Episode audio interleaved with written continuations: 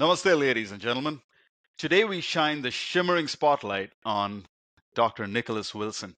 Nicholas, thank you for joining me and welcome to your Excellence Spotlight. Thank you. Thank you, Jay. Looking forward.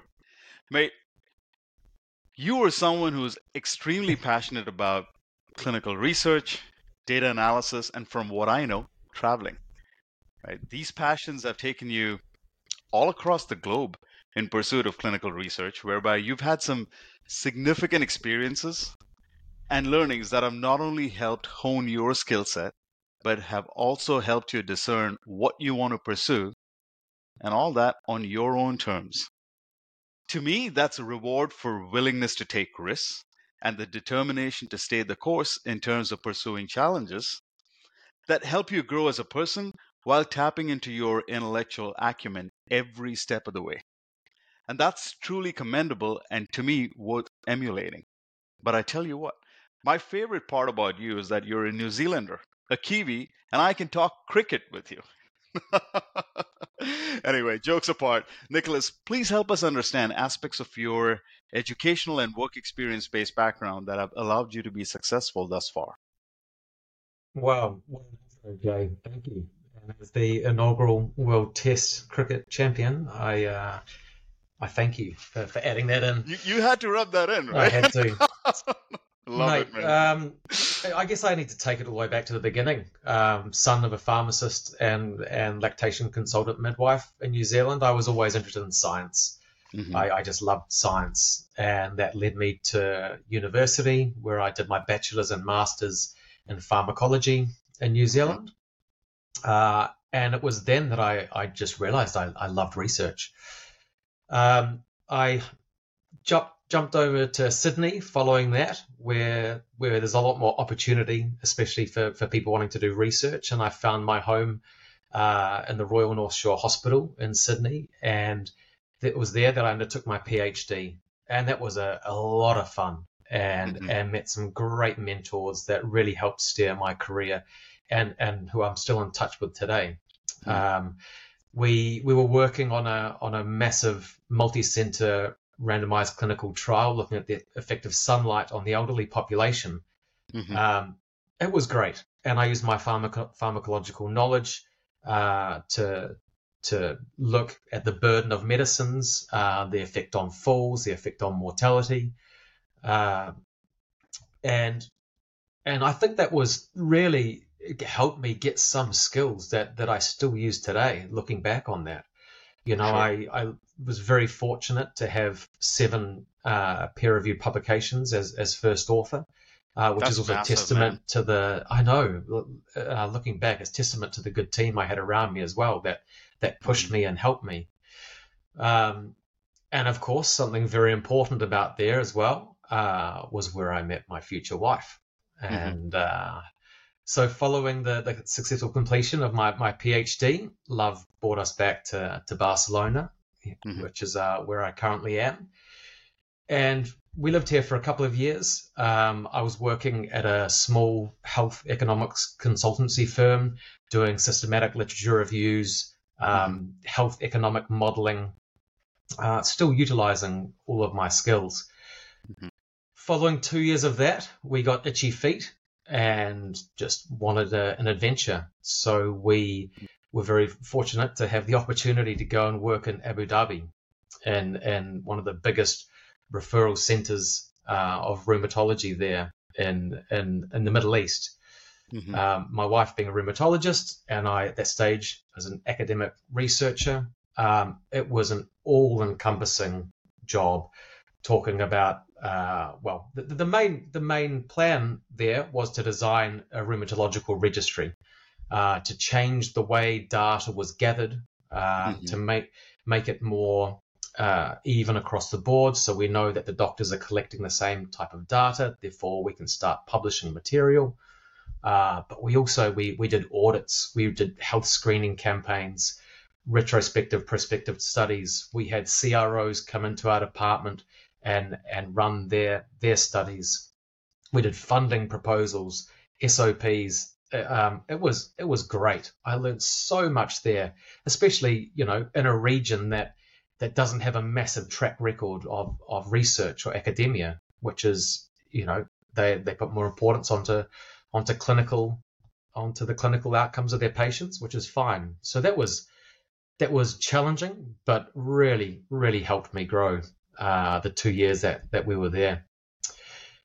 Following that, uh, I was invited to, to Zurich University uh, for a, a, postdoctoral fellowship there for one year, uh, where I was I was doing the the full epide- epidemiological project management uh, for doctors' dissertations.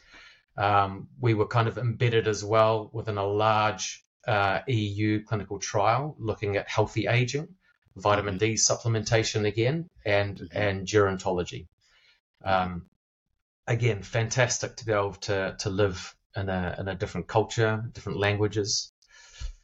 So following that one year, uh, second to last move, we we moved to the UK, and it was there that I was introduced to the world of, of the medical devices.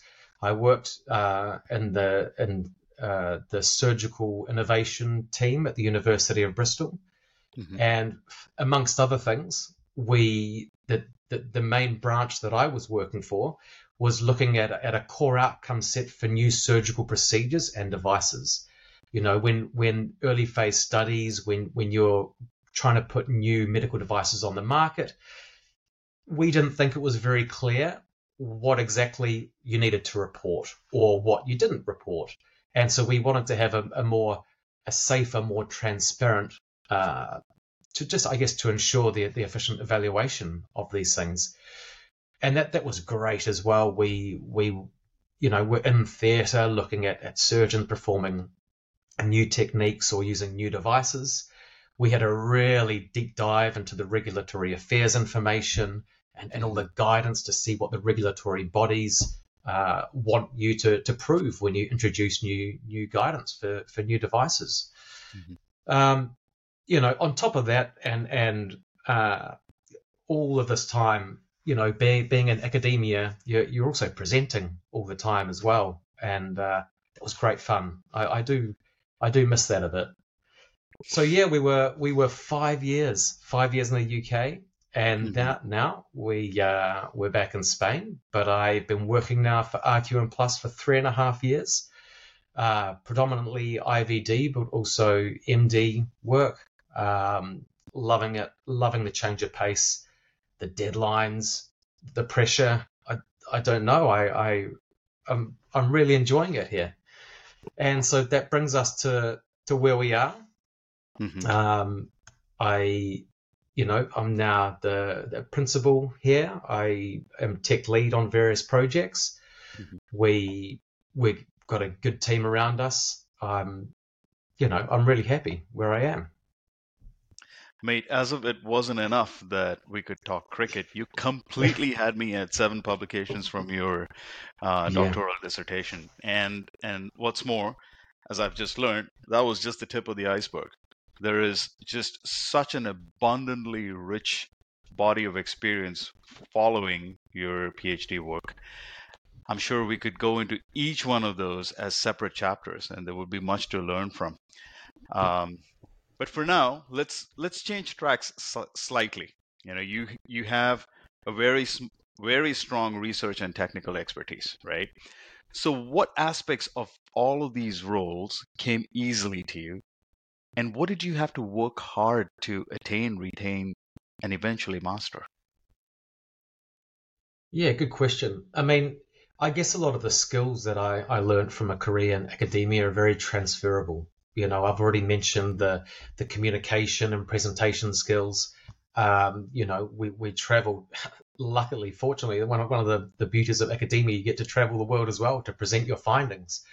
Um, so I've spoken at, at countless conferences around the world in front of small rooms, large theaters, and and I think that really helps when when you sit down and, and you have to present something uh, to clients or even with, within your own team. I mean the the main one as well that I would say would be my writing skills. Um, mm-hmm. The amount of body of work that you have to read and write and then rewrite and rewrite again.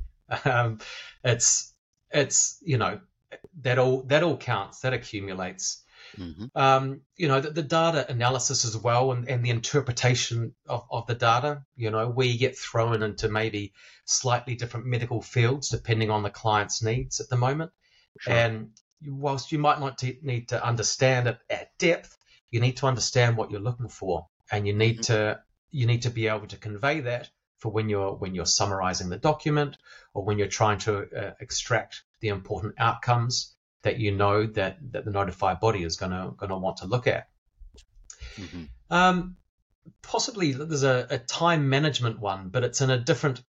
It's kind of twisted around. You know, when I look back to to to working at universities and, and hospitals, that the timeframes are a lot more open. Um, now we have we have weekly or daily deadlines, and so right. that the whole the whole time management uh, kind of skill that I guess I just I I had, but now it's now it's all been shortened and compacted. Um, I guess as well, like we've been very fortunate that my wife and I have have professions that have allowed us to travel and work mm-hmm. in various countries, and that that brings challenges, but also rewards as well. Sure. You know, you, you get exposed to different cultures, different languages, different work ethics.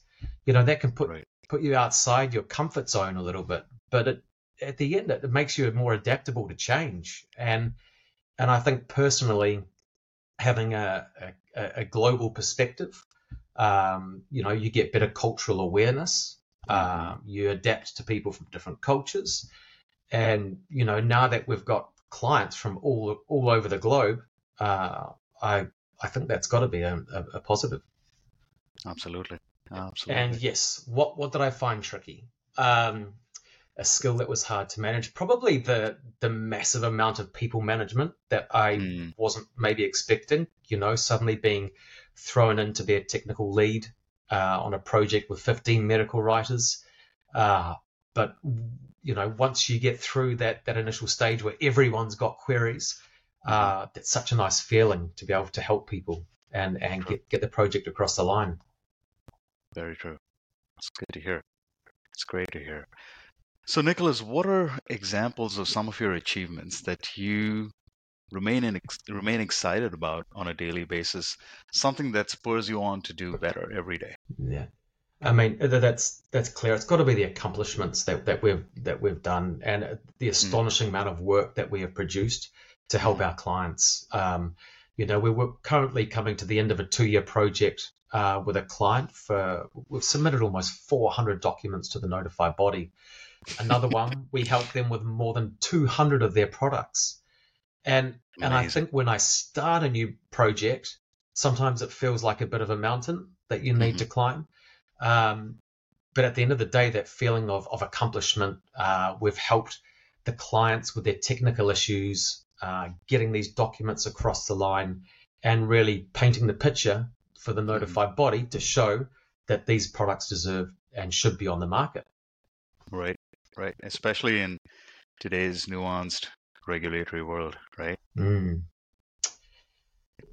Mate, you have an amazing background, a simply astounding array of work, the breadth of which is is, for the lack of a better way to say it, is unparalleled. Um, especially given where you are in your career, with how much more there is to follow. And perhaps to me, what's even more exciting is where you're going to end up in time to follow, because you're somebody who will continue taking risks. You're seeking adventure and learning all the time. You're never going to be satisfied. So you're one of those, in, once again, in my mind, who should be chronicling all your experiences and will perhaps turn into a one of its kind book that combines travelogues with clinical research. You know, one of those transcendental reads that one doesn't really come mm. across too often. I certainly haven't up until now, so maybe you'll be the one to do that. And I would like to wish you much success, happiness, and learnings in time to follow. It has been an absolute pleasure to learn about your career path and some of the cornerstones associated with it. And once again, may you go on to become the absolute paragon of all that you are en route to. Thank you and good luck, Nicholas. Oh, thank you so much, Jay. They're, they're very humbling words. Uh, and namaste. Right back Pleasure. to you.